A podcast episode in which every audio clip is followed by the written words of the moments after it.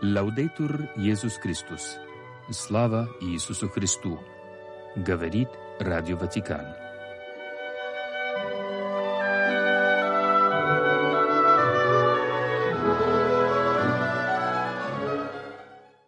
Сегодня 17 февраля. Католическая церковь чтит память святых основателей Ордена Служителей Пресвятой Девы Марии.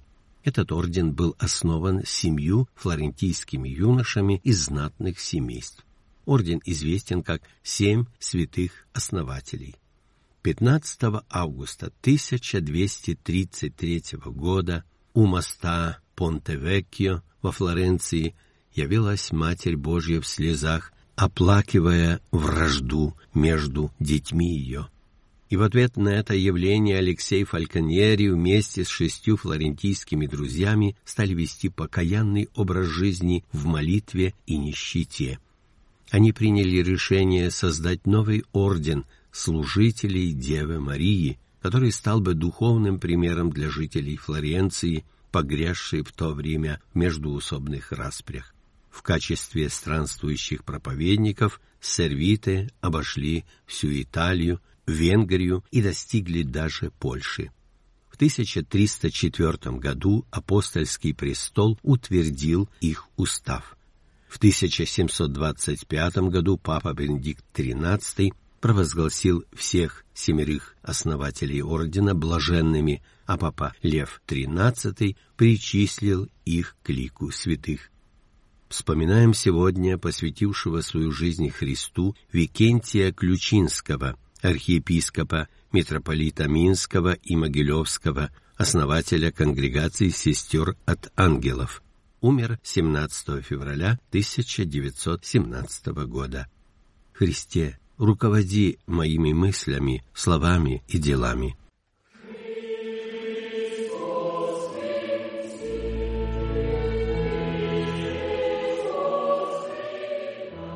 Новости из Ватикана по-русски.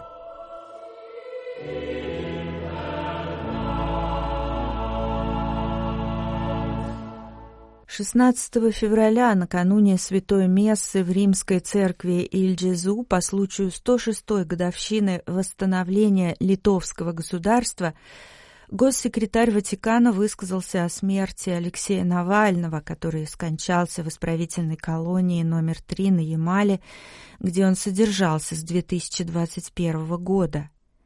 Я узнал об этом из теленовостей, и что можно добавить? Мне очень жаль. Я думал, все сможет решиться по-другому, но эта новость поразила нас и наполнила скорбью, сказал иерарх, комментируя перед журналистами известие о кончине 47-летнего российского диссидента, отбывавшего 19-летний срок заключения. На вопрос о том, изменит ли это событие позицию Святейшего Престола по отношению к Российской Федерации, кардинал Паролин ответил, «Говорить об этом преждевременно, мы только что узнали». Позже, во время проповеди на Святой Мессе в присутствии послов, кардинал призвал молиться о восстановлении мира на земле. Как же сильно мы нуждаемся в мире, в Европе, на Ближнем Востоке и во многих других частях света. Жизненную потребность в этом ощущают прибалтийские народы, которые раньше нас, живущих на Западе, почувствовали угрожающее дыхание ветров войны, надвигающихся на украинский народ. Как верующие, призывая имя Иисуса, мы не должны переставать верить в то, что чудо мира возможно, подчеркнул госсекретарь и процитировал слова, которые часто повторяет Папа Франциск. Война — это всегда поражение человечества.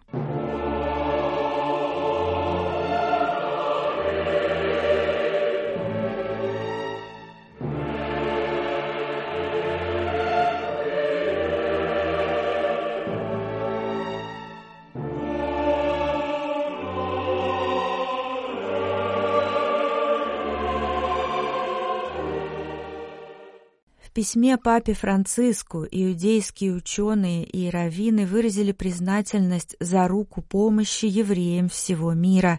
Усилия церкви преобразили их общины, и они высоко ценят стремление Святейшего Отца активно противостоять антисемитизму и антииудаизму.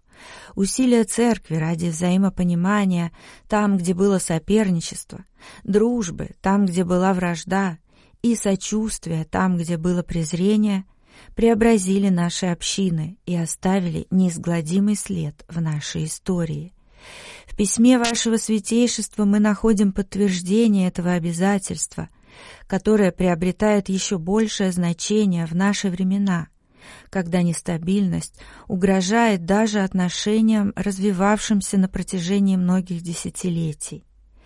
Это центральный фрагмент письма, направленного папе Франциску участниками еврейско-христианского диалога, среди которых раввины Егошуа Аренс, Франкфурт, Берн, Иц Гринберг, Иерусалим, Нью-Йорк и Давид Мейер, Париж, Рим, а также ученые Карма Бен Йоханан, Иерусалим и Малка Зайгер Симкович, Чикаго. Эта же группа уже обращалась к Святейшему Отцу в ноябре прошлого года с просьбой о сближении между евреями и христианами после трагедии 7 октября и всплесков антисемитизма и антииудаизма в различных регионах мира – 2 февраля Папа Франциск направил послание еврейским братьям и сестрам Израиля, в котором заверил в солидарности всей церкви с еврейским народом и призвал к скорейшему примирению между народами Святой Земли всех национальностей и религий. 14 февраля от еврейских ученых пришло это новое письмо, в котором они благодарят папу за ценные слова – нас утешает, что в это время великих страданий вы протянули руку помощи евреям всего мира, в частности евреям Израиля, пишут авторы письма, высоко оценивая стремление епископа Рима активно противостоять антисемитизму и антииудаизму, которые в последнее время приобрели размеры, неизвестные большинству из живущих. Слова, идущие от сердца в сердце и входят с благодарностью, пишут иудеи, цитируя Равина Моше ибн Эзру.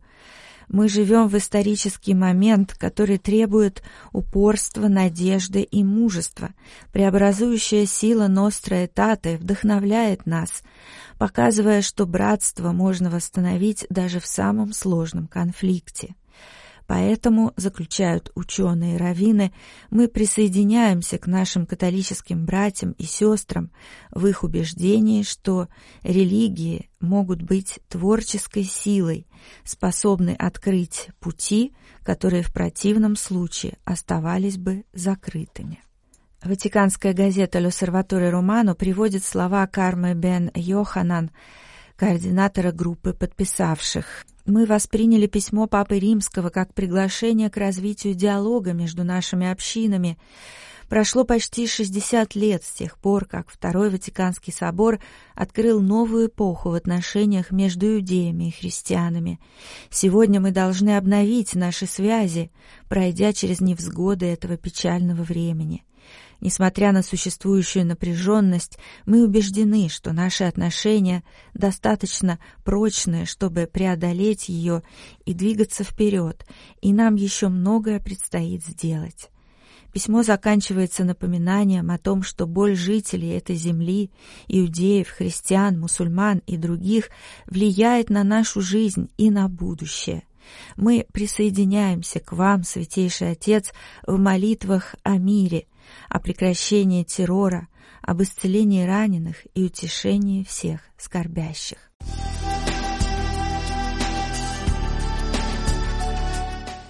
Двадцать первого февраля в базилике святого Иоанна на Латеранском холме состоится первая встреча из цикла «Приключения Пиноккио. Драма свободы», которую во время Великого Поста организует Римская епархия. Во встречах примет участие Франко Нембрини, известный итальянский педагог и эссеист. Приветствие и вступительная часть каждого вечера поручена отцу Фабио Розини, ответственному за призвание в римской епархии, а итоги подведет кардинал-викарий Анджело де Донатис – Музыкальными иллюстрациями к встречам послужат произведения, которые исполнит органист Андреа Коэн. В сказке Карло Коллоди «Приключения Пиноккио. История деревянной куклы», поясняет Франко Нембрини, прослеживается история человечества и каждого из нас, которую следует переосмыслить в свете христианской традиции. Сказка начинается с работы плотника по имени Джепетто, иначе говоря, Джузеппе, подобно евангельскому повествованию о плотнике Иосифе, отце Иисуса. Приключения Пиноккио — это трудный путь человека, который пытается вернуться в отчий дом, пробиваясь через пустыню, испытания, заблуждения. Встречи будут посвящены чтению отдельных глав сказки и размышлениям об отцовской верности, о бунтующем человеке, о падении личности и о счастливом конце, когда Пиноккио становится настоящим мальчиком. Мероприятия будут транслироваться в прямом эфире на местном телеканале Телепачи и на канале Римской епархии видеохостинга YouTube.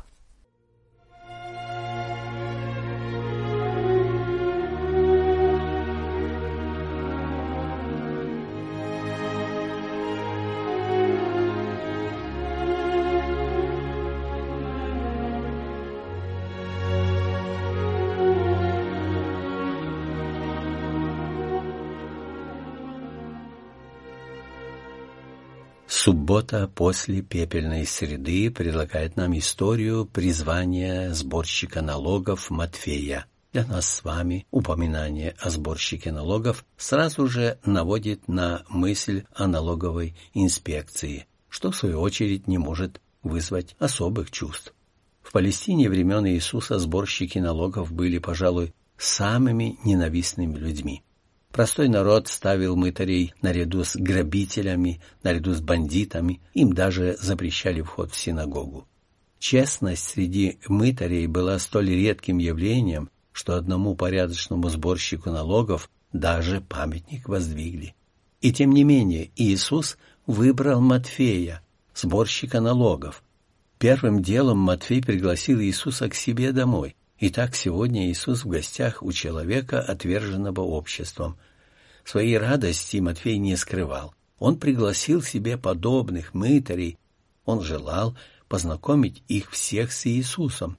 Первое побуждение Матфея — он поделился тем счастьем, которое выпало ему. Это прекрасная христианская черта — духовными благами делиться с другими. Но не все так думали книжники и фарисеи никогда не стали бы общаться с мытарем. И вот Иисус дает им превосходный ответ, который назовем лекарством спасения, а именно, лишь больному человеку нужен врач.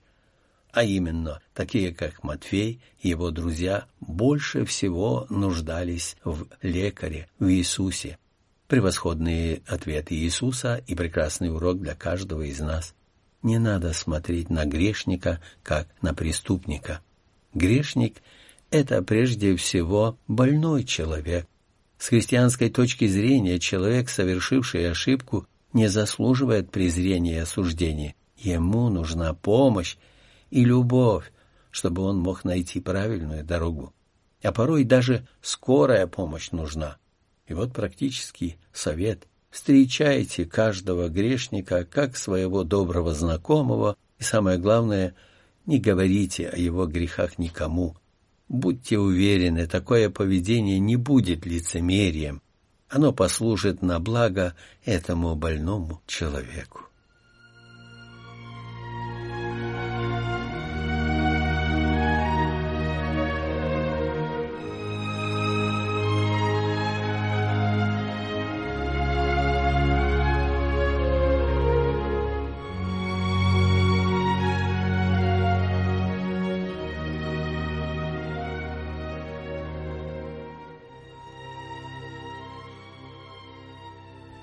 Слово Божье, Евангелие от Луки. В то время Иисус увидел мытаря именем Левия, сидящего у сбора пошлин, и говорит ему, «Следуй за мною». И он, оставив все, встал и последовал за ним. Послание, содержащееся в этом евангельском отрывке, поистине утешительно. Если бы Бог послал Иисуса только к совершенным и безгрешным, сколько из нас могло бы надеяться на свое спасение, спросим. Именно поэтому Иисус пришел к грешникам. Во время Великого Поста мы действительно нуждаемся в таких выразительных и противоречивых персонажах, как мытарь Матфей. Для всех он грешник, ростовщик, а вот в глазах Бога он обретает совершенно новое достоинство, причем не только достоинство последователя Иисуса, но достоинство апостола и евангелиста. Но, скажем более утвердительно, Иисус пришел не для того, чтобы искать тех, у кого все в порядке, у кого нет проблем, особенно проблем с верой в Бога. Господь Иисус пришел для больных, пришел в этот мир для тех, кто видит в нем ответ на все вопросы. Очевидно, у Матфея тоже были вопросы, но он понял другую вещь. Ответом на все его вопросы является сам Иисус Христос. Именно это обстоятельство позволило грешнику оставить ремесло, которому он посвятил много лет. Матфей сделал это не раздумывая, не колеблясь и не сомневаясь. И вот теперь Матфей новый человек, с новой миссией проповедовать миру благую весть о Христе. Это можно отнести каждому из нас, к тебе, ко мне, не бойся своей прошлой или нынешней неверности, не бойся своего греховного прошлого. Бог не смотрит на то, кем ты был. Бог смотрит на то, кем ты можешь стать по Его благодати.